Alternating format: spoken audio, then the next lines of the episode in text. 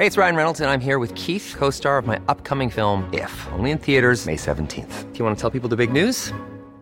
All right, I'll do it. Sign up now and you'll get unlimited for fifteen dollars a month and six months of Paramount Plus Essential Plan on us. Mint Mobile dot com slash switch. Upfront payment of forty-five dollars equivalent to fifteen dollars per month. Unlimited over forty gigabytes per month. Face lower speeds. Videos at four eighty p. Active Mint customers by five thirty-one twenty-four get six months of Paramount Plus Essential Plan. Auto renews after six months. Offer ends May thirty-first, twenty twenty-four. Separate Paramount Plus registration required. Terms and conditions apply if rated P G. There's never been a faster or easier way to start your weight loss journey than with PlushCare.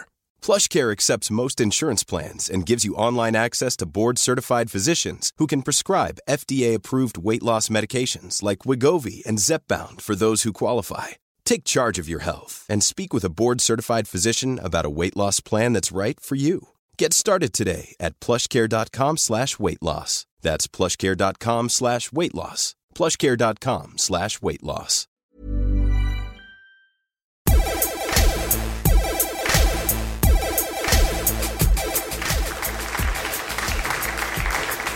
Hello, hello, hello. Good evening, everyone. Good afternoon, good morning, good evening, wherever you are in the world. I'm Russell Tovey. And I'm Robert Diament. This is Talk Art. Welcome to Talk Art. God, this is uh, this is strange times, isn't it? It's so nice to see you all out there in your masks. Wasn't expecting many people here today, was we? Wasn't expecting... No, you waving at your mum? We weren't. No, I'm yeah. actually waving at my friend Emma. Oh, hi, Emma. Who's uh, come all the way from Los Angeles. This is weird because we can see every single one of you. um, yeah, weird times, but thank you for everyone who's, who's come along tonight, and thank you for everyone who is streaming online around the world. I think we've got about another five people doing that, so that's good. It's making up the numbers. Uh, but we've got an amazing guest tonight. How are you feeling, Rob?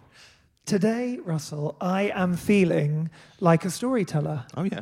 And I've been thinking a lot about storytelling recently, especially with podcasts, because I've begun to realise that's what's so special about podcasts. And as this is the London Podcast Festival, yeah, um, you know, I recently spoke with uh, Cariad Lloyd for Griefcast, and I was thinking a lot about this idea of how podcasts have become kind of um, time capsules of, you know, what was happening in society at a particular time point. Yep. And today's guest is someone that has really inspired me because he often thinks about communities and kind of the way that people feel in environments yeah. and um, in relationship to architecture, but also design and the kind of history of objects. And it's a really interesting perspective. And yeah. I, I think his whole vision is very much what a Talk Art vision is of um, kind of bringing people together and yeah. being inclusive. Yeah, yeah, totally. He he is an amazing... Uh, designer, creative, makes the world a better place. He's a wonderful man. So we would like to welcome to Talk Art and to London Podcast Festival, Yinka Ilori. Woo! Woo! Hi, Yinka. Yeah, take a seat there. Legend. Welcome, welcome to the stage. Yes, thank you for having me. This is weird, isn't it? It's very weird. Everyone looks it? really menacing with their masks as well, like they're just all about to dive onto the stage and grab you by the throat. How are you feeling? I'm feeling good. It's nice to not be on Zoom, you know, and sort of seeing an audience and some people. Yeah. Um, so it's nice. I'm really excited to be here. Yeah. Well, we're excited to have We you. had an amazing day together today as well. We did. We uh, we met earlier and did an interview and a photo shoot for Off the Rails magazine. Yeah.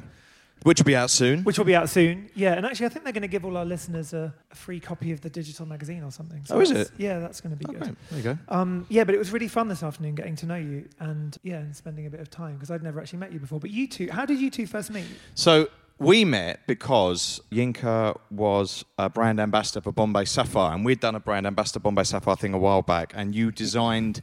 Uh, a room, but you work with artificial intelligence right, yep. and gin, yep, yep. which is a perfect combination for uh, a lounge at Freeze Art Fair, and that's, that's right. where we met. That was last. Yeah. That was last year, wasn't it? Last year, October. Yeah. Is that yeah. Freezes. Yeah. Yeah. Yeah. So nearly a year. Yeah. What, what was it? Because I wasn't able to get off my booth, unfortunately, and there were, I saw photos the next morning in the newspapers of like these two stood there together having a really glamorous time with like with gin in their hand, and there was me stuck on my booth selling art. Oh no! So I never saw the booth. What was it that you created for them? So I created sort of four screens based on artificial intelligence, and if you know with A I, A I is sort of based on this algorithm where you sort of feed it with images, and it then regenerates you know new images based on the memories and what you what you fed it with.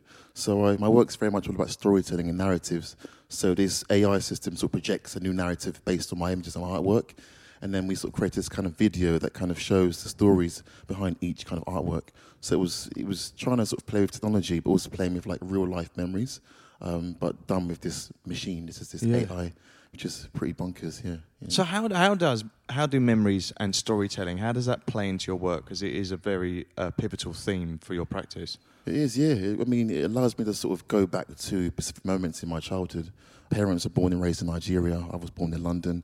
Um, so sometimes I, they sort of tell me a lot of their narratives and stories that they've been through as, as kids and as adults. So I try to sort of sometimes re, sort of redesign and sort of retell their stories and my stories, but through a sort of British Nigerian lens, through objects and through and sort of public realm works. Projects. So there's this idea of, like, when you were a kid, I heard that your dad used to read you stories and would tell you parables about kind of very big topics, and then you've brought that into your sort of working process. That's right, yeah. So when we were young, so it's three, we've got two brothers, one sister. So when we was about, I don't know, five or six and sort of going into our teens, my dad's very quite strict, very strict Nigerian man, and very strict Nigerian mother as well. Um, so narratives are quite a big part of my upbringing, and also uh-huh. sort of Nigerian sort of folklore that were about love and uh, culture. Um, Tell us some parables. Jealousy.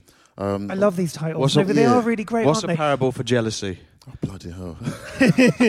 Put you on the spot. Um, no matter how long the neck of a giraffe is, it still can't see the future. So that one's about sort of judging someone and sort of not being, I don't know, sort of knowing that, you know, tomorrow, tomorrow isn't promised. We know, I don't know your destiny. I don't, you don't know my destiny. Yeah. So try and treat everyone the same. So I think the parables are all kind of, for me, like they're like positive sort of like life learning parables that make you sort of better people. Yeah. Um. So that was like, that was my discipline as a kid, sort of having a parable. And I was left sometimes sort of in tears because they were really sort of strong and like really emotive parables that yeah. really thought provoking. So yeah.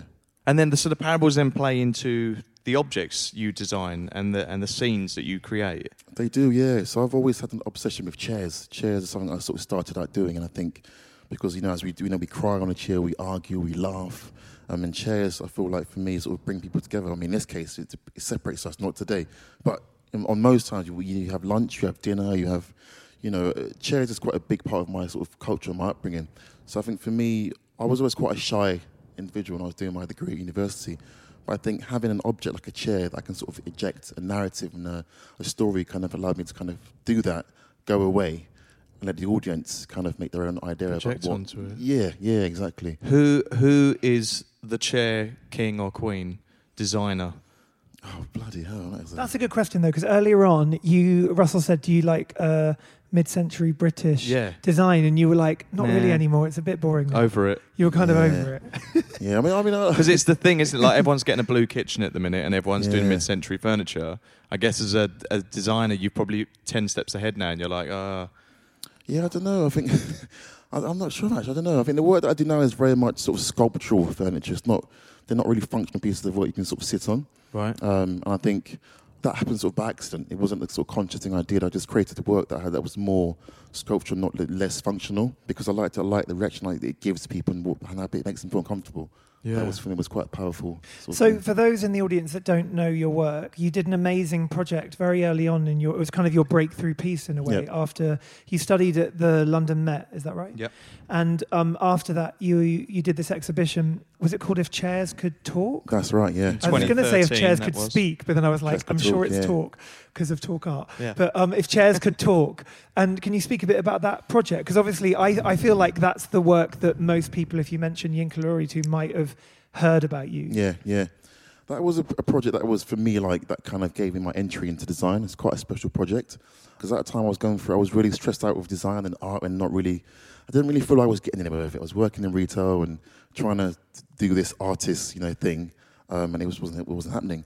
So I produced sort of five chairs that I'd found around London, and I told five stories based on people I grew up with in school. So what do you mean you found them? Like in skips? Just in London, yeah, in skips, bins, and really, yeah, I didn't know that yeah, part. Yeah. So they so were just like found, on the street. Yeah. They're all found in North London, yeah, That's yeah. So cool. And then did you go searching for them? Like, did the first one just turn up and you're like, "Hang on a minute, here's a theme," or did you actually dive down it, it, dumpsters it took, and stuff? It took like sort of two of over sort of two years. Of just like my house has got so much chairs that I've just collected over over the years. So you like kitchen, sleep in a chair basically. You don't well, have a yes. bed or anything, right? Yeah. How many chairs have you got in your house?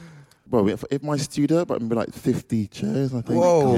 Yeah. And, then, and you just sit in a different chair a day, or they're on the walls? So it's like kind of I've got this kind of chair. Right, so you got gallery. to climb up the oh, wall yeah, and sit yeah, on them. I've yeah, my studio. Yeah. Yeah, yeah, yeah. And some I've sold over the years, but I'm like obsessed with with chairs. So I would be collecting chairs from on the bus or whatever, and I would get off the bus, pick up that chair, put it in the kind of baby sort of area. Yeah, you know? Move the baby yeah, out of the way. Yeah, exactly. Yeah, yeah. And I would get all the you know the, all the horrible looks and thinking, why has this guy got a chair in the buggy section? Yeah, that was me. So you had five of them, and they were based on five people people like, from your childhood. So I went to, I went to an all boys school in North London, Saint Aloysius, a Catholic school, and I told stories on, on these five individuals that I went to school with, and I wanted to sort of tell their story. Right. And what was really funny about these chairs was that I've seen these people today. I've seen them quite regularly. And I don't know it's about them. They're not chairs. aware. No, no, no. And then two of the chairs now I've gone on to go. One's gone to Brighton Museum. One's gone to Vitra. So they're really sort of important chairs for me. So they've gone into the Vitra collection. Yeah, yeah. That's like major. Amazing. Right? Yeah, yeah. It's been a tour, part of an exhibition. So um, it's gone to like seven museums. So yeah. for wow. people who don't know who Vitra are, Vitra yeah. is like one of the most kind of significant design houses in yes. a way for furniture. But they recreate the designs of say like Charles and Ray Eames yep. and Jean Prouvé, all the yep. greats, all the yep. gods of design. Yeah, yeah, they yeah. create their pieces so again. What must it feel like when Vitra say to you they want to buy a chair from you? I mean, I remember you know going to doing my degree, and I mean that was Vitra was like is the design you know yeah. god yeah. for every designer. Yeah, yeah, yeah so. Yeah. Having my, you know, chair, you know, be in Vitra was during Art Basel and is yeah incredible. Yeah. So how do you put your these people's personalities into a chair? What is a thought process that goes into that? So what I might do is, you know, I might sort of get like two or three chairs, and then what I do is sort of upcycle, sort of relive each chair. So I might have like two chairs and try and take every element of that one those two chairs and make one new piece. So for me, it's about trying to use every component of those two objects to make one new one new narrative. So all the work that I do with chairs is all kind of found objects that I found around London and try to retell the narrative. And that, that comes from, you know, sort of, you know, having that sort of dual nationality, sort of being British, also being Nigerian. What does it mean to be a British Nigerian in London today? And I try to sort of, you know, portray that through a chair. Yeah, and they're um, quite brightly coloured. You use really poppy, uh, thick lacquer, yeah. strong, like geometric lines. It's very. Yeah. It makes me think of like Peter Blake work yeah, or yeah, like Andy yeah. Warhol. There's yeah. definitely a pop art yeah. theme that goes through them. Totally. I mean, that comes from my parents and sort of seeing them being very proud of their culture. Right. You know, wearing Swiss boy lace and gillir and you know expensive shoes from. You know, uh, Liverpool Street, where all the Nigerians go to buy their expensive shoes. Do they? They do, yes. Um, How much is an expensive Nigerian shoe? Bloody hell, we're talking about two hundred fifty quid maybe. That is an expensive I shoe. I mean, wow, very expensive, yeah, with sort of gold diamonds on it. So, you know, it's a, it's a big part of our culture, you know, like looking and wearing expensive jewellery. So I think seeing my mum and dad dressed like that yeah. and being, you know, very elegant and sort of very, you know, loud um, is is where is why my work is very sort of you know. I think explosive. You were saying earlier that Nigerians in general were quite a loud. We are very loud, yes. Yes, very, right. you know, loud people. Yeah. Do they like your chairs? Do they like your work? They do. They love it. Yeah, yeah. Do they? Um, I think they still don't get what I do, but you know, they they, they turn up. Uh, and I, I heard this. So your your, your parents both um, grew up in Nigeria, and then That's they right. decided to leave their jobs and leave their home to move to England. That's right. Yeah. And then you were born in England. Born, born in North, born in Angel, uh, yeah. North London. Um, so my dad worked in uh, what did he bloody hell? Marketing. Mum worked in hospitality, and they just sort of left their mum and dad and families to sort of come to London, which I'm always like, think, think. I just think you're crazy because I could never do that now. You know, it's so selfless yeah, yeah, yeah. to leave your, you know, your loved ones and sort of start elsewhere. So yeah. always. But you still got family in Nigeria. I do, yeah, yeah, yeah. yeah, yeah. yeah. But my my mum's been there since March on lockdown. She can't can't, can't get back. Yeah, oh, yeah, wow. yeah. Can she work Zoom and FaceTime and all that? No. Oh no. no. Oh no. So she's not watching tonight then? No. no. So we're all here. She's just there by herself. Yeah. No. And, and you yeah. you like to go to Lagos like a few times a year, no? I try and go like twice a year. So I would have gone this year, but obviously because of, you know, lockdown and flight yeah. restrictions, I can't go. But for me, like going back there just allowed me to sort of, you know, being in touch with my culture. And I'm always finding, discovering new things about my culture and my family. So it's always been my kind of form of inspiration for new projects and ideas. Yeah, there's so much to learn.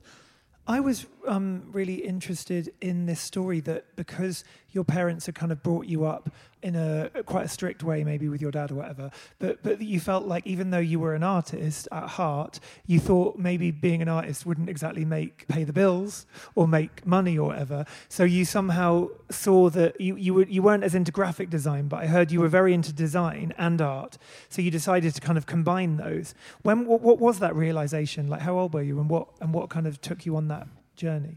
I think, you know, again, growing up in a Nigerian house, so you have to be an engineer or a doctor. Nothing. Right, yeah. There's not an art, artist or designer. What, what, were they, what were they choosing for you? Civil engineering. Civil yeah. engineering, right. That was my calling. Right. Um, so you're you were told. Yeah. yeah, and I was yeah. like, okay. And weird way, I sort of, I was like, okay, I'll try and do that yeah. degree. And I think I enrolled actually at South Bank to go and do civil engineering, but I didn't last. I last like a day and unenrolled and went to go and do a B Tech in art design. And then... Uh, I want to be an artist, a fine artist, but when you're young, you want to make money, isn't it? And I was like, I can't really, all the artists that make money are like dead, and uh, that's changing now, you know? Yes. You can be living an artist and make money. Exactly. Yeah, yeah. yeah. What do you think of the divide between art and design? Because you, you class yourself as an artist, we class yep. you as an artist, but a lot of people would see you as a designer first. Yeah, yeah. Is yeah. that frustrating, or is that... I don't know, I used to frustrate me, but now I think I just kind of let people make their own decisions on what my work is, because everything, I mean, I did study furniture and product design, but I've always, you know, studied, I did art G C S E, I did fine art A-level, and I would have done fine art, you know, an, an M A or maybe even a degree, but right. I don't know, I think my work is sort of cross-disciplinary, so there's no kind of like one thing that I do, we do. Multidisciplinary. Yeah, yeah, exactly, yeah, exactly. Yeah, yeah. So there's, I don't know, there's no kind of... one sort of definitive thing that I do. You know? Do you like the idea of mass production in in the Bauhaus theme, the fact that you can have something mass produced but it still has the artist touch, it can still be an individual design piece, even though it's it's readily available? Yeah, I do, yeah. I think it's quite important, I think, to make sure that, you know, when you're designing things, that it's inclusive and everyone can have access to your work. Yeah. And I think, you know, yeah, I think art can be quite a pretentious and sort of non-inclusive space. Um, and I think for me, what I try and do in my work is try to make my work available to everyone, whether it's in a public space or yeah. an exhibition, whatever it is. But, you know, if you can't afford to buy a chair by me, maybe you could buy, I don't know, an, an edition that I'm doing, or, or I don't know. But There's I think trainers, like you worked with Adidas, didn't you? We did, yeah, yeah. Did you yeah. make sneakers? We did a sort of co- colorway for them, yeah. Yeah, um, which was that. What was, was cool. that like? I mean, that must that's pretty cool brand. Is it good to work with brands like that? It is, yeah. I think sometimes when you work with brands, it's very difficult because they try to sort of take you a different route. But I've been quite lucky with brands. I think they they respect what I do and. Know that I'm going to bring narratives and colours and, and stories to my work, so they give me free range to, you know, to, to, to just be me, yeah. It know? Can be really tricky, can't it, this idea of like collaborating with a brand, and you feel so kind of touched almost that they're interested in working with you, especially yeah. if it's someone like Adidas, I imagine. Yeah. You know, it's such a kind of a massive yeah. global, you know, exposure. International, yeah. yeah. And yeah. also something we all grew up loving and knowing. And, and wearing. Everybody knows. Yeah, exactly. Yeah. But I always feel like it, the best artists are able to to like... take on that and maybe not compromise yeah. as, as much and just try and stick to your vision. Yeah. Because in the end of the day, that's why they've asked you. Yeah. You know, it's for your your input. Yeah, totally. Um, yeah, I've always been lucky. I mean, we worked with people like Pinterest and, you know, Bombay Sapphire, and we've done, you know, like different sort of brand um, in, sort of activations, but they've always been respectful of sort of, you know, my narrative. Because I think for me, it's always important that my heritage is always at the forefront of what I do. Yeah. Um, and I think because when I was young, I didn't really feel like I could celebrate my British Nigerian heritage. It wasn't something that was sort of discussed at school, or it wasn't kind of, or like, or my degree. It was always kind of at the back, you know. So I think for now, I feel like I've sort of missed out on so much of my culture. I really want to try and celebrate as much as I can, whether it's at home or in public spaces or whatever I do.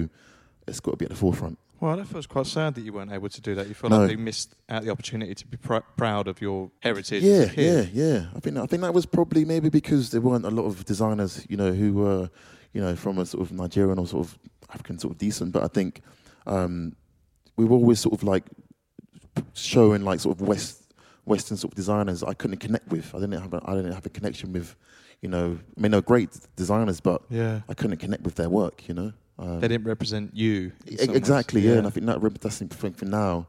It's important to feel represented in whatever you do. Yeah, yeah. totally. Yeah. How has um, the lockdown and COVID affected your practice and your thinking and work?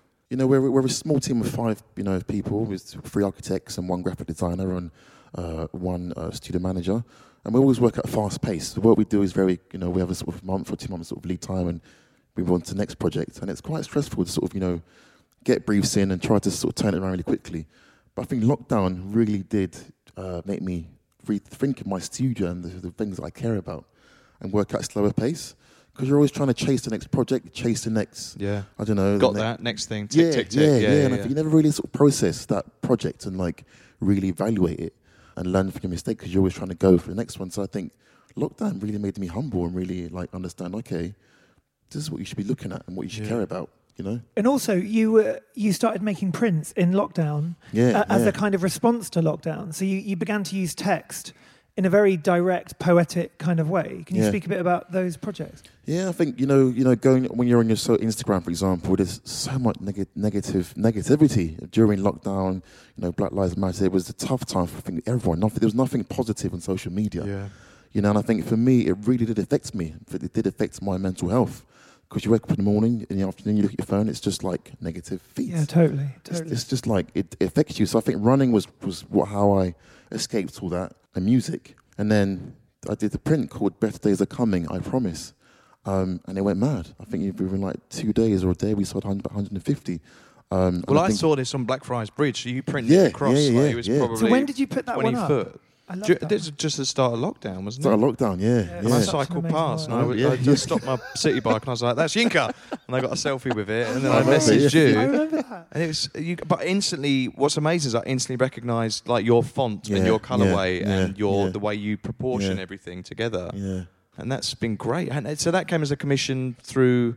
It like was through Jack Arts, yeah. It was it was for um, originally it was for um, uh, the Chelsea Smith's Hospital, so I did a commission for them, right? Um, for the A and E department, so we did a huge commission for them, which we're launching I think next month, I think. Um, and that says that slogan. It does, yeah. So we did a whole kind of takeover for the whole hospital, so murals and text, which I think yeah, which will wow next month that's going to be yeah, next there. month, yeah, yeah, yeah. Amazing. So that was great. So I think I just think I wanted to try and to. try and bring some hope into our lives. Yeah. Because right now, we, I think everyone's sort of lacking hope and we're all kind of anxious and there's... Everybody's anxious. Yeah. There know? is, there is like, it seems like there's universal anxiety and there's yeah, commercials yeah. on the T V the other day saying, are you feeling anxious about life? Are you feeling anxious about feeling anxious? Are yeah. you anxious about your work? And I was like, wow, that's actually like a commercial they've put out yeah. because it is, because you, you internalise it and you go, well, maybe it's just me that's anxious, everyone else is cool. And you, there's a dialogue going on there that is. there is a universal trauma that we're all going mm. through and anxiety that we're all trying to deal with. Yeah, yeah. So, you know, think that little efforts you can make and these slogans you're saying really do make a difference. And the fact that what you can do for environments yep. and for people passing by is incredible. Mm. Like one of that, one of our favourite works is this disused railway arch underpass. Oh my God, I like love this subway, one. Yeah, which yeah. people so walk good. through and you, it's called Happy Street. Happy Street, yeah. And yeah. how did that come about? Well, that was a competition. So, I mean, I'm not an architect. My, I haven't studied architecture before, but I appreciate architecture and architects. Yeah. So we were... We submitted a, you know, this our work for this competition um, run by the L F A. Um, What's that one? What does that stand for? London Podcast Architecture. All right. Um, and they sort of do a project commissions every year. So we put this proposal forward, and then we, we somehow won this project. We sort of beat like, you know, like big practices who have years of experience in architecture. Yeah. And, and I was like, yeah, wow, well, you know, we won. But I think for me it was about, you know, you've got these amazing apartments in Battersea that go for six, seven, eight, twenty million pounds, and you've got these estates across. Just down a few, you know, a few roads. So, and I think because I've grown up in an estate myself, I know what it feels like to be to feel like you've been, been forgotten. So we wanted to try and inject love and hope in those communities and in, in those areas, and, how, and the best way was to do it through colour and storytelling. So we sort of really loved this underpass that was dark, unsafe, um, just really sort of dingy and dark, and sort of brought in colour, um, light, and love. What's it called? Um, Thessaly Station. It's called Thessaly Road. Thessaly it's Road. Happy Street, yeah. Um, and it's in uh, in in, uh, in Battersea, just opposite the Battersea Dogs Home. If you, yeah, if you know that. At all. Yeah. And and it's the colour like as you walk through it, kind of moves, doesn't it, and ch- evolves as you would walk yeah. under the underpass. Yeah. And it surrounds you, so it's like on the ceiling, on exactly. the walls, it's everywhere. Everywhere. And it's super intense, strong, strong colours. You can't feel scared going under there. Basically, no, you feel happy. yeah. I love the title Happy Street as well, and I heard that it was one of the things you were most proud of. It was, yeah, because it was my first kind of permanent sort of like project yeah. in London. That's going to be there forever, so I can always yeah. visit with my family and yeah. kids one day. And so, and how how did you choose the colours for it? It was based on some research that I found on uh, on some news. Uh, I'm not going to say what news, uh, but anyway, found it online. Yeah. Um, and this doctor did some research on based on um, sixteen types of happiness. What colours evoke good positive happiness vibes. And oh, interesting. Yeah, so it was a nice Yellow's number one, surely. Yellow. What was it? Was it yellow? Yeah, yeah, so you had yellow, you had orange, you had sort of pink, and, and I think blue. And then you love words, pink as well, don't you? Well, yeah, pink is one of my favorite colours. Yeah. Um, so yeah, and so that was what sort of inspired the sort of project, that article and research that was done by this sort of health doctor, and that's what we did. You know, did you speak to anyone from like the estates near there and get their feedback on what they felt? And yeah, which was I think you know part of this sort of key uh, process for the, for the intervention. Yeah, we're talking to the communities, the young kids who live in the area. And we'll have to walk under the underpass every day. So there's a school next door right there as well. So they were part of the project as well. Did some workshops on like colour theory and yeah. um, storytelling. So they were all part of the process. So it's it doesn't they feel belong like it's to theirs. Me. It's theirs, yeah. I think wow. that's just quite nice that I designed it, but now it's actually their project, their installation. So how, how often, so you said there was a competition. How often do competitions come up that you can like compete for to have permanent artworks or semi-permanent? I think... Yeah, I think the, when, when you do like one or two, then you, I think you kind of get invited to kind of do projects. I think you sort of you don't pitch less. I think they sort of trust that you can sort of deliver a project. Right. Because they happen a lot of competitions. It's like a thing, isn't it? Like it's everybody. Thing, yeah, yeah, yeah. I feel like younger artists often have to spend so much time and money to like create these applications, yeah. and then they just never really stand a chance to even get it. So it can be quite disheartening. But I was we were talking to someone recently, and they were like, "Keep on applying, yeah. and keep on doing it." Yeah. Because even if it takes up a lot of your time, even if you don't get the actual prize at the end of the yeah. day, or you know the opportunity to fulfill a project, yeah. you actually are learning through that process. one hundred percent. So that's why I think it's really important to apply for them. And like you say, there are so many opportunities to and apply for this things. Is the inspiration. This is exactly, your yeah. first one. And like, like with Happy Street, you did beat leading kind of... We did, yeah. You know, yeah. And much more well-known at that time, you know, designers or yeah. artists, yeah. It was quite a stressful process, yeah. But I think you just learn a lot. You work with, you know, engineers, architects, you work with, you know, structural engineers and... So yeah, it's a, it's a different. I'm used to sort of making chairs, and which is just you know just kind of small object. But when you're yeah. doing like buildings and working with network crew, and you know yeah, it's it's you, you learn a lot. Within, what like, are some of the mistakes you've made that you've learned from that you would could, if someone come up to you now, a young designer, and said, "What have you done that I could learn from?" I think we're, we're going to chat today about Tracy Emin, and you know she just said to kind of be patient. Yeah, but where did you meet her? So you were working in a shop at the time, Marks weren't you? Marks and Spencer's, yeah. Yeah, Marks and Spencer's, yeah. yeah. yeah. Working at Marks and Spencer's and just, you know, yeah, stubborn artists trying to work out how to leave Marks and Spencer's. But anyway, I do love the M and S. You helped me yeah. during my degree. So You've thank got you. to love M and S. I, I do mean, love them, yeah. yeah. They're very supportive and gave me time off and very, they very supportive. They do nice sandwiches, yeah. They do, and mm. do a nice person picks as well, yeah. yeah.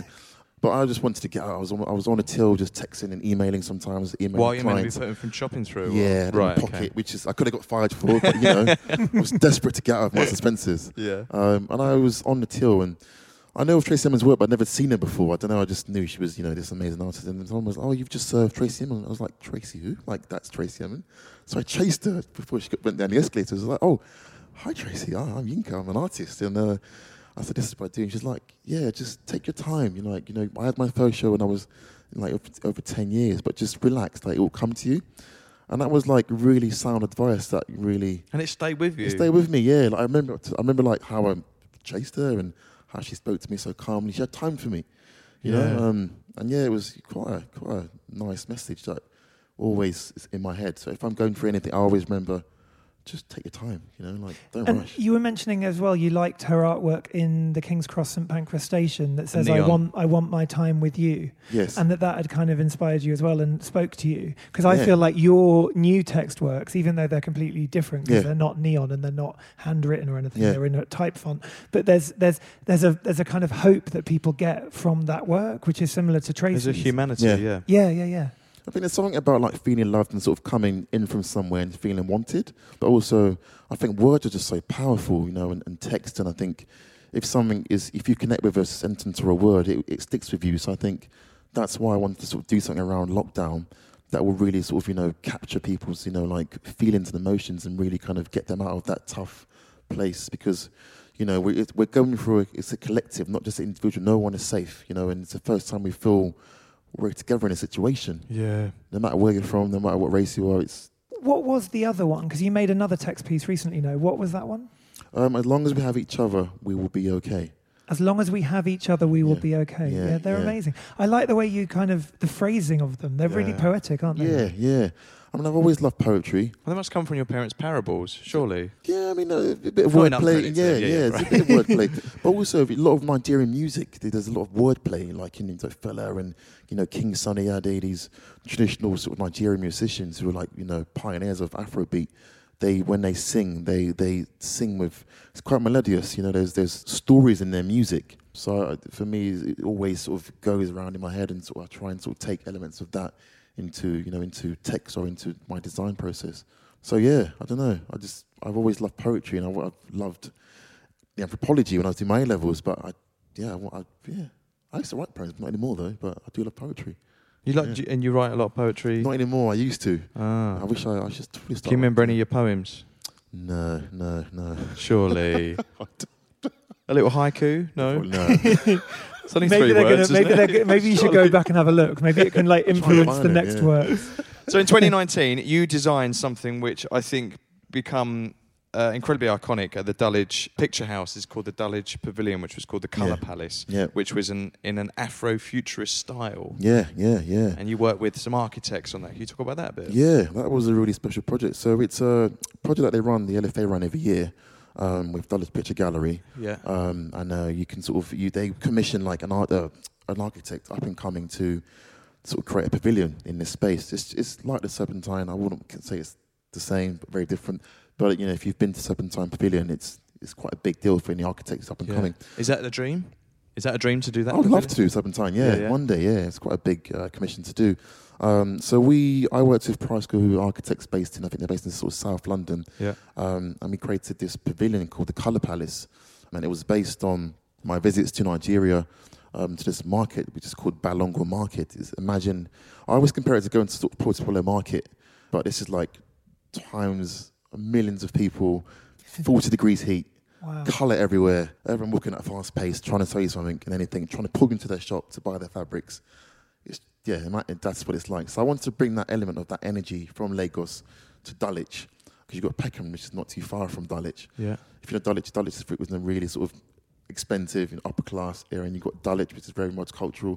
Um, so I wanted to sort of try and bring those two kind of roles together, and did it with architecture. Yeah. And what was it like working with Pricegore, who are Dingle Price and Alex Gore, and they're based in Peckham? What was it like working with architects to build? Because how, how how high was this pavilion? It's about as high as well. Not as high as this yeah. room, but... It's, it's about how, yeah. It's it about is. This room, yeah. I don't know how so it is. So what was that What was that like working with them on that concept? Oh, it, was, it was incredible, because I learned... I mean, again, I'm an architect. I'm a, I'm a, I make furniture, and I do sort of small-scale installations, so it was a huge learning process for me, working with engineers and, you know, designing the building, but it's got to stand up. It's got to have the amount of right wind loading and... Yeah. Or, you know, yeah, and the whole, like, health and safety yeah. aspect must be, like, a nightmare with those public things. Yeah. And it was huge, wasn't it? It's this it's huge big. thing. And all these multicolour kind of uh, panels in it as well. Yeah. It was really yeah. extraordinary. Slats, wasn't it? All coloured slats. Yeah. Yeah. yeah. So it's sort of timber slats. When you sort of walk around it, you kind of get this kind of kaleidoscopic shift of colour moving around. Yeah. So it's trying to sort of like resemble the market and that sort of colour shift when you're sort of going through the market and colours moving beside you really quickly.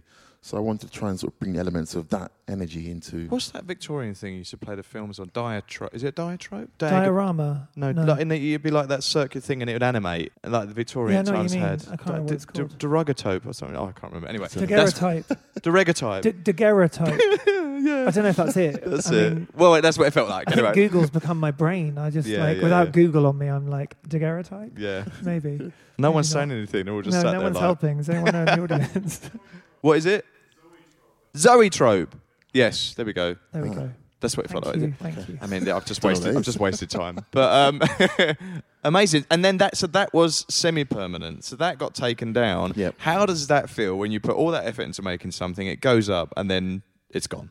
Yeah, obviously it's very you know tough, because I think there were a few plans to sort of have it reinstalled somewhere else, because it was so very popular during yeah.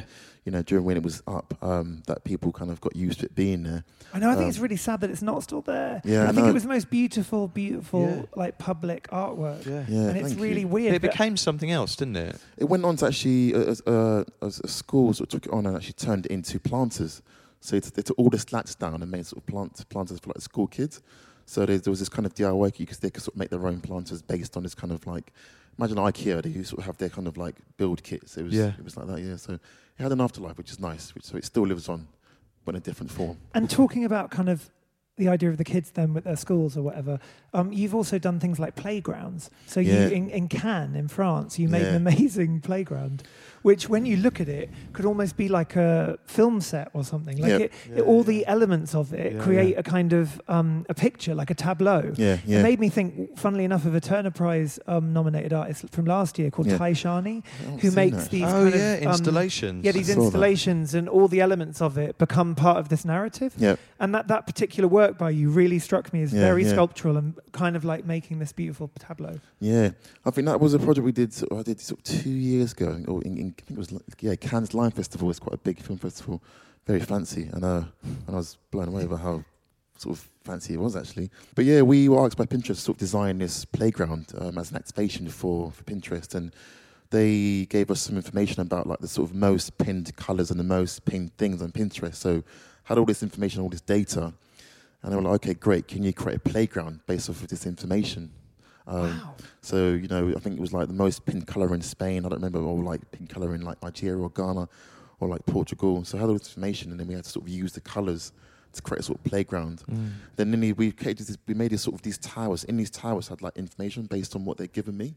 Um, it was, yeah, quite a, it was probably one of my most kind of like favourite projects because now we've done that playground, everyone wants us to do playgrounds now. Um, oh, really? Yeah. So you're like, no more playgrounds. Do you know what? I actually love it. I'm, I'm like, I want to do more. Because you made a skate park recently. Yeah, yeah. Over yeah. Skype. Over Skype, yeah. And that was also yeah. in France, in, in Lille, Lille yeah, which I think yeah. there seems to be loads of cultural things. French love you. There. Yeah, they do. yeah, so we, I, I love like doing playgrounds and anything that involves yeah. play. But your um, work is so joyful and so happy and so giving. I mean, does that reflect your personality? It does, yeah. I think, you know, I, yeah, I think it, sort of, you know, being from, like, my statements of where I grew up from, like, it's about, like, being happy and being Optimism hopeful. Optimism. Yeah, I think one of the reasons why I think I'm very hopeful because my parents have always just been like, it doesn't matter, like, you know, tomorrow you will be this or that. And I don't, I never believed or saw their vision or saw, they always knew, like, things would be this way. But I don't know, they're always hopeful and sort of positive, and I think it helps you have that sort of positive outlook on life as well because you can always be like, that's awful, that's blah, blah, blah, and just yeah, be angry yeah, at the world yeah. and blah. But they're just like, do you know what? Just be grateful. Like you can, you've got food, you've got, you've got air, you can, you know, you've got clothes. You know, just yeah. I, I felt I felt that with the text work that you did on the Blackfriars Bridge. Yeah, on the Blackfriars Bridge as that kind of banner. Yeah. But I, I feel like that was like a moment of pausing for people. Like yeah. when you, you had to read it yeah. quite slowly. And then yeah. it really hit me when I read it. And I, I experienced it through Instagram because Russ posted it and then he yeah. sent me pictures. And then when you made the limited edition print of it, yeah. the actual length of the print yeah. was oh, so yeah. clever because it wasn't like along, you just did it, it on a traditional no. like format. You know, I, I make prints myself and yeah. we often do them like seventy-six by sixty or something as a portrait thing. But you made it this very like elongated shape. Yeah. I think I wanted to try and sort of capture that moment of like people sort of seeing it on the you know on the sort of billboard and you know what, I mean what did it feel like if you sort of seen it that big, um, and I think if I did it any smaller I think it would discredit the meaning and how important the message is. So I think it needed to sort of be as long as it was, you know, I think yeah to kind of really get that point across. Yeah, I like the physical length with the length of the words. Like it was a really beautiful kind of alignment of the two things. Yeah. Quality sleep is essential. That's why the Sleep Number Smart Bed is designed for your ever-evolving sleep needs. Need a bed that's firmer or softer on either side? Helps you sleep at a comfortable temperature? Sleep Number Smart Beds let you individualize your comfort, so you sleep better together. J D Power ranks Sleep Number number one in customer satisfaction with mattresses purchased in-store. And now, save fifty percent on the Sleep Number Limited Edition Smart Bed for a limited time. For J D Power twenty twenty-three award information, visit j d power dot com slash awards. Only at a Sleep Number store or sleep number dot com. There's never been a faster or easier way to start your weight loss journey than with PlushCare. PlushCare accepts most insurance plans and gives you online access to board-certified physicians who can prescribe F D A-approved weight loss medications like Wegovy and Zepbound for those who qualify. Take charge of your health and speak with a board-certified physician about a weight loss plan that's right for you. Get started today at plushcare.com slash weight loss. That's plushcare.com slash weight loss. plushcare.com slash weight loss. Yeah. And there was another thing that links in my mind with that particular work, which is something that you did for Somerset House. And it was for Zach Ove. He's an artist and he curated an amazing show last year called Get Up, Stand Up Now. And um, if everyone, I don't know if any of you saw this show, but the walls in each space were like these very vivid, bright colours. And that was what your installation was, wasn't it? You actually worked yeah, really yeah. a long time on that. So we were asked by the team to sort of pitch for this uh, amazing exhibition. Was that a um, competition as well? Competition, yeah. Wow. Was yeah, it again? Yeah, competition? Yeah. And I think it was we were up at sort of, again, sort of maybe three architectural sort of studios. Yeah, and suckers. I don't know how we won, but, uh, but we, we we won it. But when I, th- when I won it, I thought, can I swear? I can't swear, can you know? Yeah, you swear, I, I, just swear thought, you I thought, what the fuck? How have we won this project? Because I just thought, there's two of us in the studio. It's like, now you got to do it. I've got to do it now. Yeah. So it was probably one of the most sort of hardest and sort of like exciting, but also stressful. And because, you know, you want to really respect the artist's work, and you're talking about over one hundred artists who are like legends and really respectful, and you want to, you got to sort of like design the exhibition a bit around their work. And make, yeah, that was that was tough, but such a really incredible honour to be part of that show, because, you know, we were, if you know Somerset House, it's a great listed building, you can't really do much to that building, you know, it's, it's it's protected. So we were allowed to add colour in there and sort of do like crazy things. Was it there. Direct on the walls, or did you? It's on the walls, yeah, wow. yeah, yeah. Which is, and everyone that's been there were like, how did you get, how did you do that? That's not allowed. And I'm like, I don't know. We just they let us do it. And and wasn't there an experience where you were like trying to choose colours, and you were like really deeply thinking about what colours were going to make people feel different emotions in relation to the art that would eventually be in there? Yeah. And didn't you paint one of the rooms blue or something, and then sit for ages in there? We had like every colour, I think, in the ra- in in in the on, rainbow, in the rainbow yeah. yeah, in in Somerset House, and you know there were a few artists who were like, I don't want that colour against my artwork, it's wrong. So we had to go and change it, and then the artists were like, that's not right for me. Can you I mean, name and shame these artists? um, but you know, I mean, yeah, I mean, they're obviously like respect for us. So you want to make sure they're on you, you know, they're on your side. But everyone was happy. There was no artists who were like who didn't like it. And obviously Zach Ove was. You know, he's an O G, but who was behind me was like, yeah, yeah. it's cool, I got you. So he kind of held me at my hand through the whole kind of process. Um, I, I, yeah. I felt like it was really successful, um, that element of the show. And I really, I liked the way that as you walked through the exhibition, it kind of transported you into these different feelings. Yeah. And it struck me how strong colours, you know, if they mm. actually do surround you. Yeah, the power of colour. The yeah. power of colour, yeah. Because for you, it holds memories. It's about memories, yeah, yeah. I think I always use colours as yeah, as that form, because I remember going to sort of weddings and church services and, you know, parties in my small, you know, house in, in North London. Uh-huh. And I think for me, like, what my parents wore and what I wore and my friends wore is how I remember those key moments. So I think colour is such a really important and powerful tool that can allow you to sort of, you know, recapture special moments in your life. So when I create work for anyone, whether it's in a public space or for a client, I'm giving you a bit of my memory in, in that work, you know, without even knowing. Because my pa- my colour palette is always is very distinctive. Yeah, I think people know my colour palette and I know my work. Um, I think that's, I, I don't know, I, I don't do it subconsciously. I think, I don't know, my colours are just always, it's just, I don't know. Well, do you, do you set rules for yourself though? Do you have anything that you do and don't do, or it has to ha- contain this shape, or it can't Not do that? Really, no, there aren't, no. I think I always, I let, I sort of get the brief, and I think it's just kind of, what do I want the, the, the user to kind of feel yeah. and take away from their work? How do I want them to remember that work? How will they remember that work? I think the things I always question within my work, and I mean, yeah, those are key things for me when I'm sort of having to get a brief on my table. What artists have inspired you, or designers, to sort of help you on your journey and to sort of start that whole process? Yinka Ilori, I think, is is a huge inspiration for me. Because you shared the name. It's my name. Yeah, yeah. yeah. Um, but it's yeah. a legendary I name. I love Yinka, he's amazing. yeah. He's incredible, yeah, and I think, you know, Sir David Adjaye is always an architect as well. He's done... You know, he designed... Uh, oh, hang on, he's yeah. your mentor. mentor. Yeah, yeah, So exactly. How did that come about? Do you know, I, I I don't know. I just, he just, you know, we just talk on Instagram sometimes, and, and I was like, can we have a chat? And he was like, yeah, come to my office. And I went to his office, and he was, I was like, yeah, can you mentor me? He was like, yeah, I'll, I will. So what does that involve, wow. being mentored by Sir David? I don't know, he's just such an open and sort of like, such an inspiration, I think, for a lot of young people, I think architects and design. I think also... Inspiration was a lot of, you know, young and black creatives, yeah. I think, you know, and I think, yeah, he's just a really inspirational guy. So you would just run done. ideas by him, though? Or? Run ideas by him, yeah, get advice from him, and just he's just really supportive on anything I do. He's always commenting, always kind of just show me love, yeah, which I think is is nice. Or, you know, if he, if he's if he's asked about who's what who's to watch, he would be like, Yinka's one to watch, and is I don't know, yeah, wow. yeah, which is quite nice. And I never had quite that when nice. I was, That's like it's very yeah, it's yeah, nice. Amazing. So I never had that when I was doing my degrees. I think it's nice to have someone who really believes in your work, you know, and and yeah, yeah, I think it's quite important. Yeah, like a champion. Yeah, it's yeah. amazing how people who oh, yeah. who do support you often don't realise the impact they make in, on yeah. your life. Like, mm. I often think certain teachers in schools, like, they don't uh, understand. If like, you have a good teacher, they yeah. can change your whole life. Totally, yeah. yeah. Totally, yeah, yeah, I agree. And I think I had a teacher in my uh, secondary school called Mister Mister Doherty, and he was strict. You know, I used to mess around in school, but um, he'd always be like, you're going to waste your life, Sonic. You know, you're very talented. Just fucking listen. Um, Did he say fucking? Yeah. Well, he would swear. I don't, I'm not he sure was about really that teaching, trying yeah, to sure. emphasise. He was like, yeah, yeah, yeah. He was like kind of teacher. Really yeah. good teaching yeah. skills, yeah.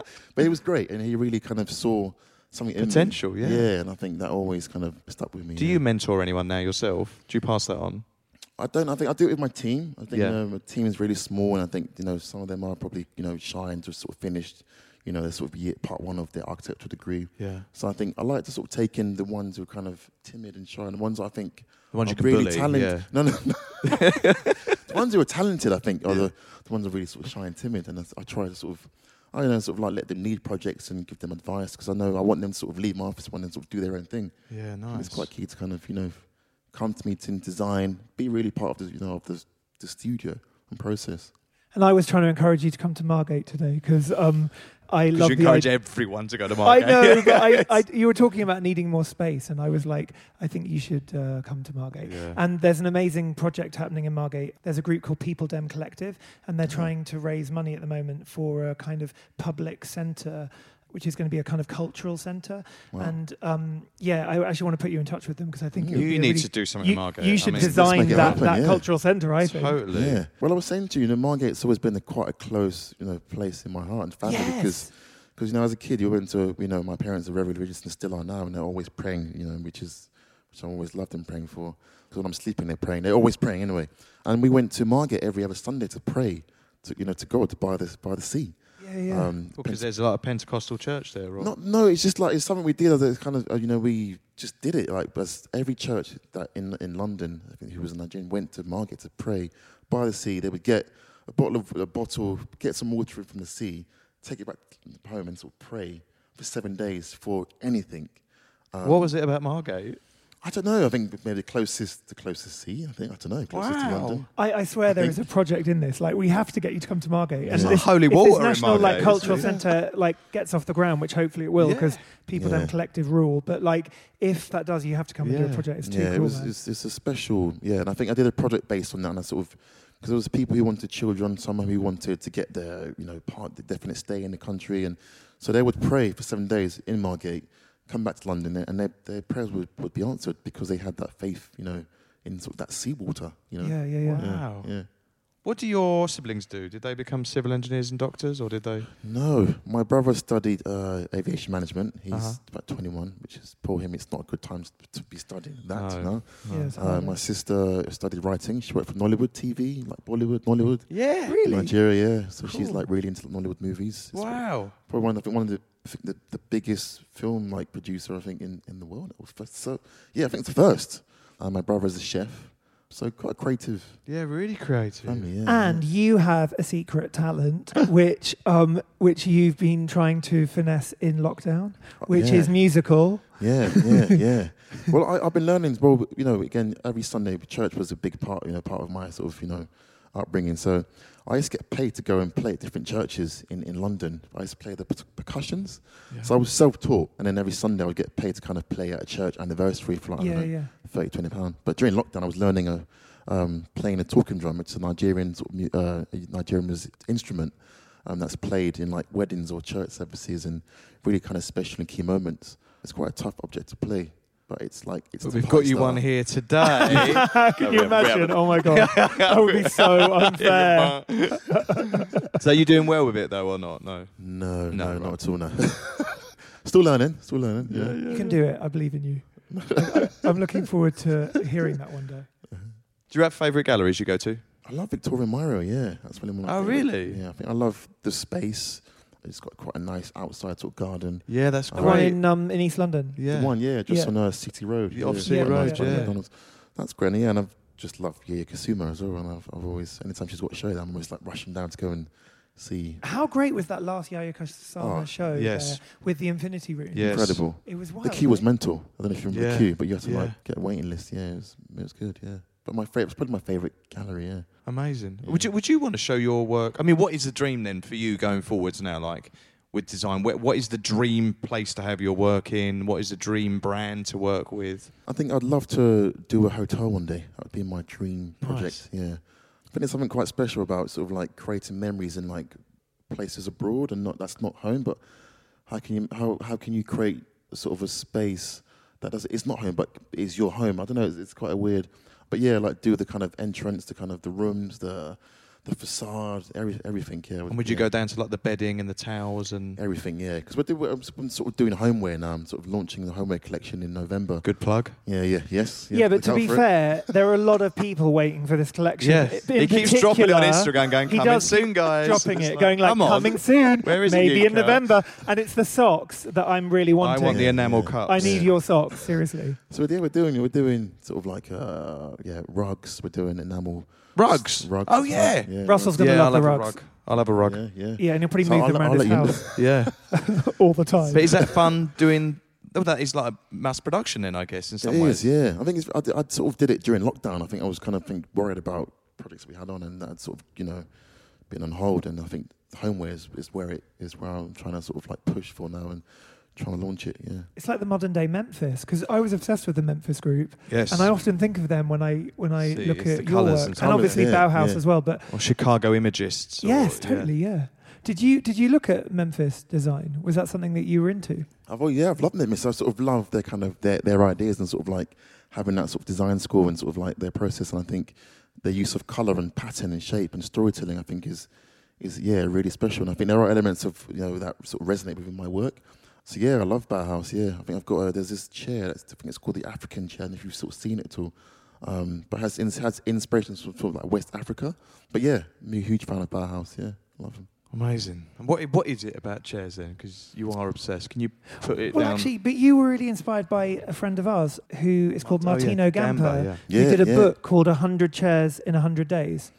And I remember getting that book when it first yeah. came out. And it's a it was an amazing project, wasn't it? It was great, yeah. I think he did like he designed a, a, a, well every, over one hundred days, one hundred chairs every day, based on chairs he'd found around in London, or I don't know wherever he'd found them. But it was an incredible show that toured around the world. Um, and I think that was what inspired my love of chairs and storytelling, and also working with old objects that you find and t- trying to sort of give it a new narrative. So he's one of my inspirations. I met him. I think I met him sort of last year during a design uh, museum sort of judging um, wow. project we were doing. And I was like, just so you know, like, I love your project. I love you. So, uh, but yeah, really humble and uh, yeah, inspirational sort of artist designer. But such a huge project. And I think it's I think one, yeah one of the best. Because you made mini prototypes now. You've got like a show. I've recently saw it at Brown's East, the store in yeah. uh, in Shoreditch, in Ho- uh, not Hoxton. Where is it? Off Redchurch Street. Yep. And you've yep. made mini versions of all of your chairs yeah, in these yeah. kind of like. Plinths on these plinths. That's right, yeah, on yeah. top. And ha- is that an ongoing project? It is, yeah, because I think people don't, you know, I've been working in design for nearly ten years now, and I think a lot of people know me for doing architecture or set design or, or, or exhibition design, but people who knew me from before know I started do, off doing chairs. Yeah. So I think everyone's like, oh, you do chairs? I was like, yeah, that's how I started out, you know, designing. So I want to try and go back to that and introduce you to kind of my old work. But do this kind of retrospective of kind of the chairs I've done over ten years. I've got like seventy chairs that I've done. Some that I've sold really early on in my career. Some that I regret that I sold because I was broke and I wish I could sort of buy them back. I might try and buy them back actually. Yeah, do it. As people. What but would you do to this chair? If we if we brought if we brought this chair in, what would you do to that? Oh my God. I'm not actually sure. Maybe cut it in half. I don't, I don't know. Cut it in half? Yeah. I don't know. It wouldn't stand up, know. would it? I can I can I can I give you some suggestions? I'd really love it if it was a bit higher because I'm so tall and you're quite mm, tall and I yeah. feel like we're like really low down. Oh, it's fine for me actually. I quite like it. Oh, sure. Well, anyway, so we ask every guest that comes on, Yinka, two yep. very important questions as well as all the other questions we've been asking. If you could do an art heist, you could have any work of art in the world, whatever it is, a building, a chair, uh, a hat, anything you wanted from wherever it is in the world. And it can be, be as, as giant or as tiny as you like. You don't have to like put it in your pocket. We can bring cranes and help Bloody you. Yeah. We're really good Pick at this. Trucks. We've actually really... Uh, we've got really good at it. We've got really good really at this good at after like a hundred or so episodes. Yeah. What would it be and why? That is a bloody... I don't know. I, d- I actually don't know. It probably might be... Again, Yinka Ilori's sort of wind sculpture piece. I don't know. Describe that. What does that look like then? Uh, bloody hell. It's probably about, I don't know, sort of ten, but ten foot, oh, how, how tall is it? Yeah, yeah. Like yeah. Some sort of, that's, you know, that's a lie actually, that's a lie. It would probably be Nelson's ship he did. Um, at the that fourth, was on the fourth plinth. Fourth oh, on plinth, the fourth plinth. Which yeah. is now yes. in Greenwich Park. Yeah. That, yeah. I think it's because it's just really clever and I think it's just such What is it? Well, tell us about that then. Bloody hell. So it's, it's this kind of, I don't know, I can't describe, how would you describe it? It's, this it's kind like of a bottle. Ship in a bottle. It's a bit like a, yeah, ship, it's a ship in a bottle. Like the tourist exactly. things you used to get. Yeah, yeah, yeah. But it's just like, how did it get in there? How is it, it's, yeah, it's, it really does play on your mind. Are yeah. Fabric. Fabric's out of Dutch wax. Yeah, I, I can't remember. What's really Dutch wax? Um, Dutch wax is a print that's very sort of, it's from Indonesia, but heavily used in sort of Nigeria. So it's it's it's how we sort of, show our identity and show our cultures, but it's not actually produced in Nigeria, but Nigerians wear it a lot to kind of portray and sort of show, you know, we are Nigerian. But yeah, it's they they, they sort of focus it more on the West African market, and they've got like different sort of like franchises in London, also in Nigeria, and also in Ghana. But was it from the Netherlands originally? It's from the Netherlands, from yeah, right. But they it's really sort of pushed a lot in um, West Africa, but it's, there's no links to it being from Nigeria, but it's it's what we wear and how we sort of show wow. our culture, yeah. I always think the fourth plinth is such a tricky kind of commission to do. Yeah. And it must be so scary as an artist because A, like everyone's going to see it because it's in Trafalgar Square.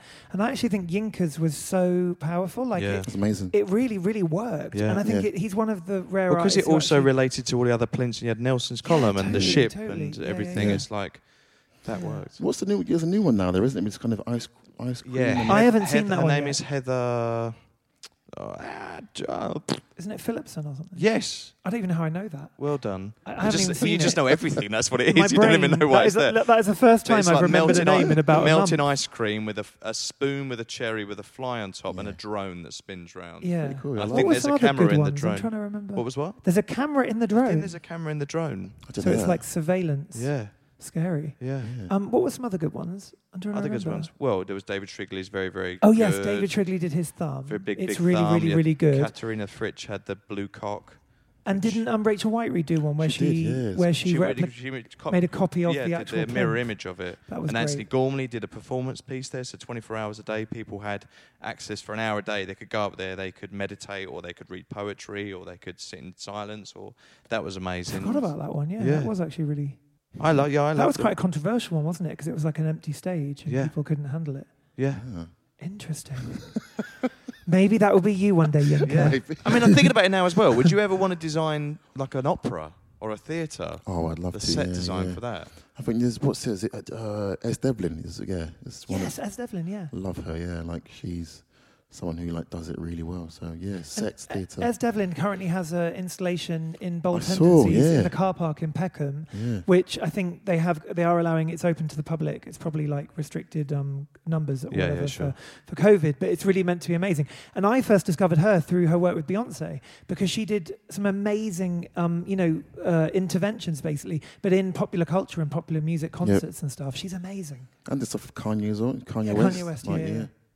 She's Love. She's ledge, yeah. Another question. The other question we ask every guest is the perfect question for you. It is, what is your favourite colour? Oh, come on. Pink. What is it about pink? I think it reminds me of when I met my grandma for the first time in Nigeria in two thousand nine, I think it was. And, you know, she spoke, didn't speak in English, but I could connect with her just by what she wore. And it made sense to why, as in, I love colour. And there's this picture of my studio, my... Um, an artist sort of painted for me called uh, Inka Jordan, and she painted my grandmother, sort of who sat down in you know in Nigeria in, in her in you know in her in her, t- in her home, and she really sort of like designed and curated her shoot, this kind of photography with the art with the photographer. She's got all her jewelry on. She sat like this with like I don't know sort of ten rings on her fingers, her head tie, her, sho- her shoes, and her amazing Swiss boy lace, and she just looked so beautiful. Which one, Swiss boy lace? Swiss, Swiss boy lace. What's, Swiss what's boy. that like? It's a uh, expensive uh, sort of lace fabric with like diamantes on them, um, very blingy. uh, wow. and it's from Switzerland. Um, it's just very expensive. Um, yeah, it's not cheap. And you've got that in your studio? Got, yeah, it's got. It's, it's a painting, yeah, of my... Oh, and what's yeah. the name of the artist again? Uh, Yinka Jordan. Okay. Jordan. Yeah, yeah. But yeah, that was, yeah, pink is one of my yeah, favourite colours. Amazing. Awesome. Well, we're going to open up to some Q and A's now, um, if anybody is up for asking some questions. Put your hands in the air. Put your hands in the air. If it, anybody has a question, that is. Oh, on the front here. Wonder who this woman is, Rob. Oh my God, it's my mum. Hey! Hi, mum. Is it really? That's Judith. Thank you. Um, yes, I'm just interested. Um, last week we saw the passing of Sir Terence Conran, who was mm. the U K's leading designer for yeah. fifty years and brought really good design to mm. the market as, uh, as one of his main accomplishments. I just wondered whether he had any influence on your career. Yeah, I think, you know, he really did, you know, pave the way for a lot of designers, I think, you know, if, you know, and I think he really did kind of change the design industry and what design meant today. Um, I never met him before, but I've always respected him as sort of what he did as a, you know, as a businessman. Also, you know, he, yeah, he's yeah an incredible, incredible guy. Do you like his stores? His stores, yeah. Um, well, we will actually. Well, ha- well, he he owned, well, he owned Habitat, didn't he? So we were actually going to be working with Habitat last year, but it kind of didn't happen. Um, But hopefully it does happen again. We sort of do a collection for them. But yeah, I mean, Habitat is, is a store I've always loved. Yeah, and, same. You know, it's, yeah. What's your favourite design store then? Where would you go to get oh something gosh. really? Probably S C P, you know. Yeah, S C P. We love S C P. S C P, yeah. Curtain Road, yeah, addicted to that place. Uh, it's got such a good, they've got such a good sort of collection of work and yeah. great buyers who really have good taste and yeah, yeah, it's very different. And actually, I think someone like S C P wouldn't exist if Terence Conran oh, hadn't been yeah. around. Do you know what I mean? Like he really did change the face of Paved the way, yeah. of British retail. Yeah. And also, I think he was so specific with what they sold as well. It wasn't like he ever. He, they, they had a really good focus, I think. Yep. Um, and it's a bit like I read about you as well. You were saying that you didn't want to sort of somebody approached you to make um, wrapping paper or something, and you just felt like it wasn't the right. Like I think it's important to make yeah. the right decision at the moment. Yeah, sure. You've got having your integrity, haven't you? With yeah. your design, yeah. Yeah. And I think he held on to those values. Yes, I think it's easy to kind of lose that. I think when you get presented with so many offers and and you know ideas, and you're like, oh yeah, I'll do that, but then. You want to try and keep your integrity within your brand and your practice, and remember why you were doing what, why you do what you do. Well, you don't you want someone to take your design again, appropriate it, and yeah, just put it on yeah. all of that, all on exactly. like wrapping paper exactly. and fabric, yeah, yeah. and you're like, "That's mine." Yeah, yeah. yeah. Which happened, which is happening quite a bit because you know I, I love you know. Was that happening with you? Yeah, well, I mean, you get asked by like uh, people who do like wall, wallpapers or birthday cards or you know tissue paper, and I'm like, I don't want my print on a tissue. I mean, I don't. I mean, I could do it. But yeah. it's, a, it's a bit deeper than just a, something that I print on a tissue paper, you know? Yeah. Um, so, so yeah. Cool. Any more questions? Uh, what do you think is kind of next for design in, in terms of discipline? Because uh, in terms of like fine art and design and even performance to a certain extent, I think that they're, the mul- multidiscipline is kind of really becoming a big thing. Mm.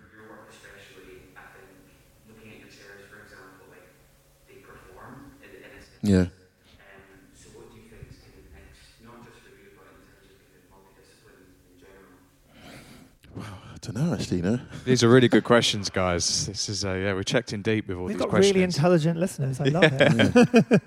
I don't know. I think what, what's great now is I think, you know, you could go and do a degree in furniture design or product design or fashion, whatever it is, and you could leave and be inspired by so many different things. And I think Kanye West is an example of someone who is a musician and, you know, did Yeezy and is a billionaire, do you know what I mean? And he's been told you can't design trainers. And he can design trainers, and he's done it, you know, so... He's going to be the head of Gap now. Exactly, do you yeah. know what I mean? So I think when you look at what he's done, I think, I mean, yeah, it's... it's I mean, apart from his other stuff done, but creatively, you know, he's uh, it's quite inspirational, you know? So I think, I don't know, there's no there's no kind of rule, there's no kind of rule, but no, I think you can kind of... If you can do it well, and you have the right team behind you and the right vision... You know, it's possible. I mean, I'm not an architect, but I have a team who can help me bring my ideas to life. So, yeah, for me, I'm all about sort of trying to, you know, build a team that can sort of realise my dreams and ideas um, with me. So it's not about me; it's about, you know, my team behind me. Because without them, I, I, there is no, there is no studio.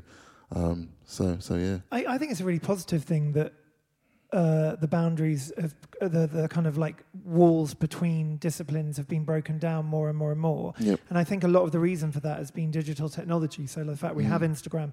And if you look back to Bauhaus, which we obviously did the video recently about, and which I do relate a lot to Yinka, um, I, I think I, I always liked that idea of conversation and the fact that you could bring together different people from different backgrounds and different disciplines to come up with new ideas. Because I think by communicating with each other, even like tonight, like we're all sat here, you know, even though us three are talking, like we, it is still a conversation.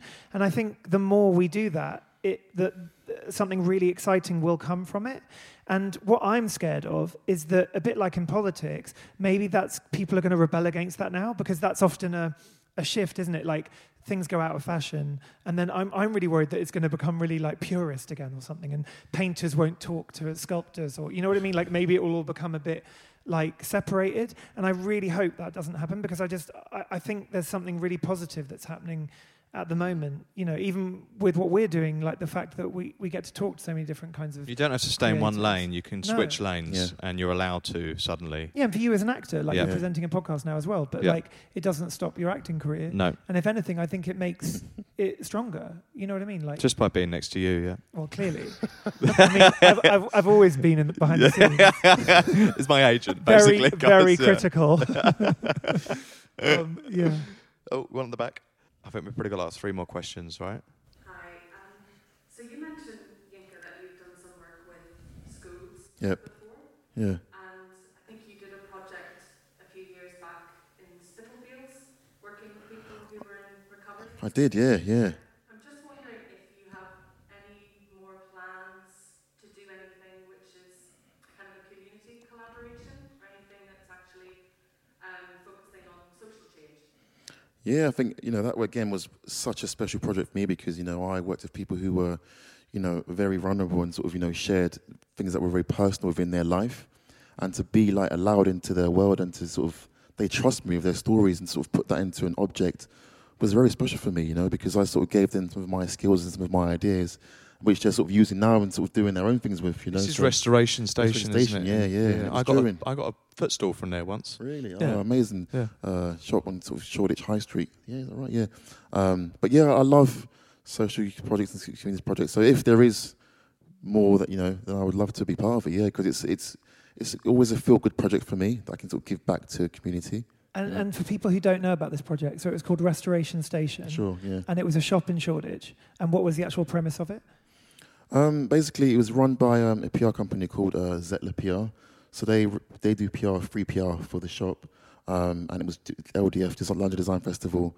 And they wanted to work with an artist designer, and sort of got me in touch and got me on a project.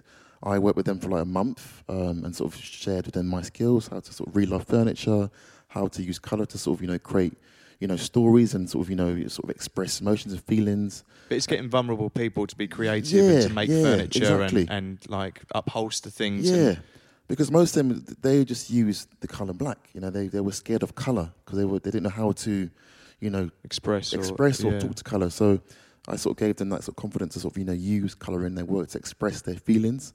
And also um, that word re-love.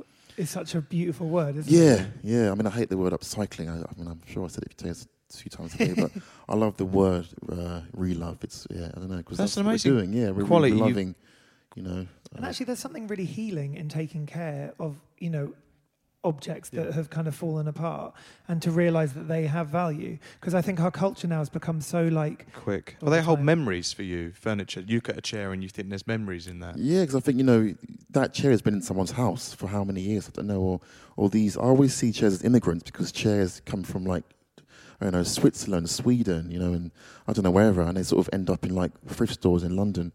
Um, and then you buy it. So I always try to sort of unravel those chairs' narratives and try to sort of make a sense of what it is and where it's come from, and then I sort of relay a new narrative. So it becomes an ongoing, you know, uh, uh, narrative um, that, you know, someone might buy that chair, have it in their home, then they might pass it on. So yeah, the idea of sort of passing on stories, I think, is quite a special thing, and I think something that I enjoy um, doing in objects um, like chairs. Yeah, storytelling is yeah. a major theme yeah, for you, yeah, isn't it? Yeah. yeah, amazing. A couple more questions. I'm I'm the neighbour. I'm from Ghana. Oh, hello. Yeah. And yeah, the Swiss lace was not actually from the region. So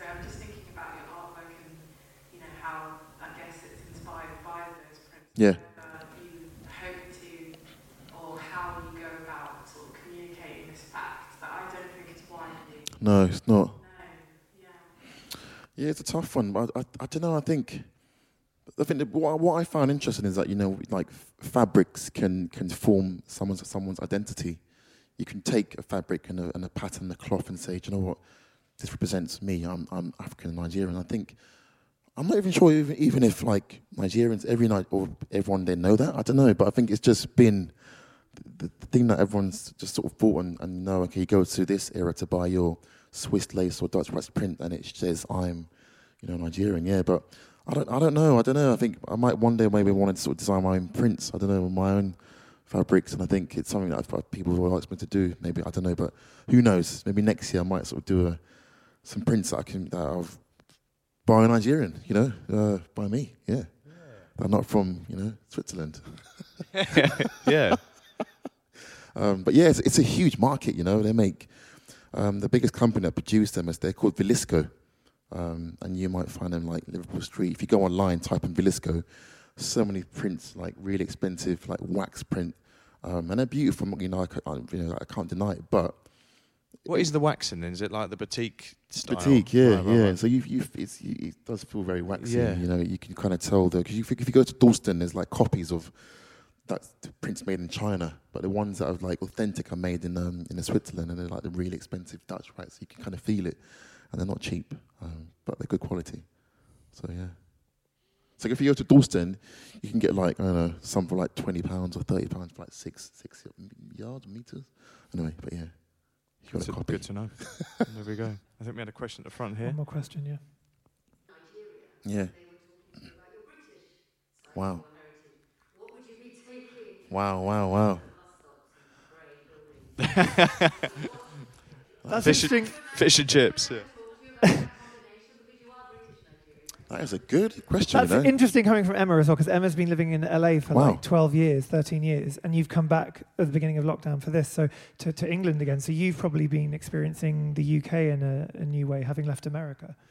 Yeah. I don't know. I think it wouldn't, it wouldn't be the kind of architecture. I think maybe a, a bit, maybe the sort of shapes and forms of things, but I think it'd be more about the people um, and the, just how diverse and multicultural like London is, I think, has yeah. always been my inspiration for me. So I think talking to people, meeting new people, and there's always been things I want to try and take out of, you know, of those conversations into my work. So I don't know, I think London is, isn't the most kind of, the most colourful and vibrant city, if I'm honest. Um, but there are many things I love about London. I think it's the people, um, the cultures, um, the food. Um, yeah, I don't know. I th- yeah, I don't know, actually. That's a very good question. What would it be like? For, I don't know. I don't know. Like, yeah, if we was in Nigeria, what would they be asking? They'd yeah. be asking you about British culture. What what from Britain are you putting into your work? Um, one thing I do love about the British people is that we are... If if I was to give you a little kick here and I said sorry to you, you would accept that sorry. It would be enough. Sorry. And you're like, or you'd no kick worries. me and I'd actually apologise, is what how it would yeah, work. Yeah, Russell would apologise. I would apologise for something that I haven't done wrong. Yeah. yeah. Yeah, in, yeah, Ni- yeah. in Nigeria, I think if you was the nudge one, I'm like, ah, you just did this to me, blah. You like, I'm so sorry. Like, I'm, I'm sorry. I'm sorry. So it's like this kind of continuous of like, I'm really sorry. One's not enough. So I don't know. I think that's what I would compare. I'm constantly yeah. apologising to everybody for everything. Good. or, I don't know. Yeah, I don't know. I think just like sort of mannerisms, sort of like I don't know. You know, Nigerians are very sort of loud and sort of expressive people. I think British people are sort of quite timid, quite conservative. Um, yeah, but Nigerians are really, we like to kind of, we're very expressive. We want to be seen, want to be heard, very flashy. Um, Do you like showing off?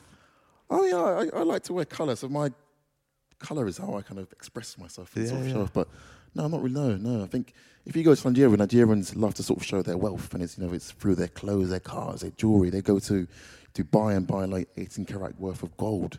You know, they might, they work in, you know, I don't know where they work, but they might save their money monthly to sort of pay off that eighteen karat gold because they want to show they got wealth. You know, they don't care how they get it, but I'm going to a party, go look the best. I'm going to save my money and buy, a, you know, a piece from Dubai. Yeah, so, which is, yeah, I don't know. It's a, it's it's an interesting culture. Part like parties and socializing and like display of wealth is, is a huge part of Nigerian culture, yeah.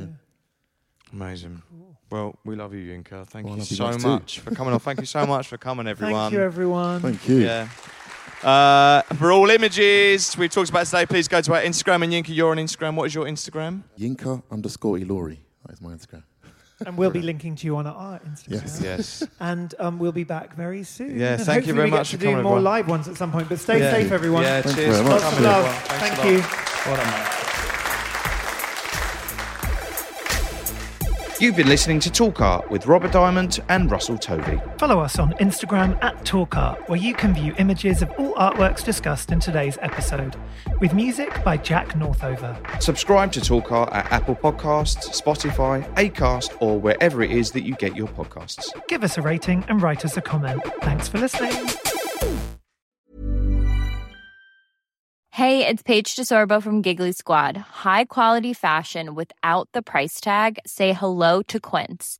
I'm snagging high-end essentials like cozy cashmere sweaters, sleek leather jackets, fine jewelry, and so much more. With Quince being fifty to eighty percent less than similar brands.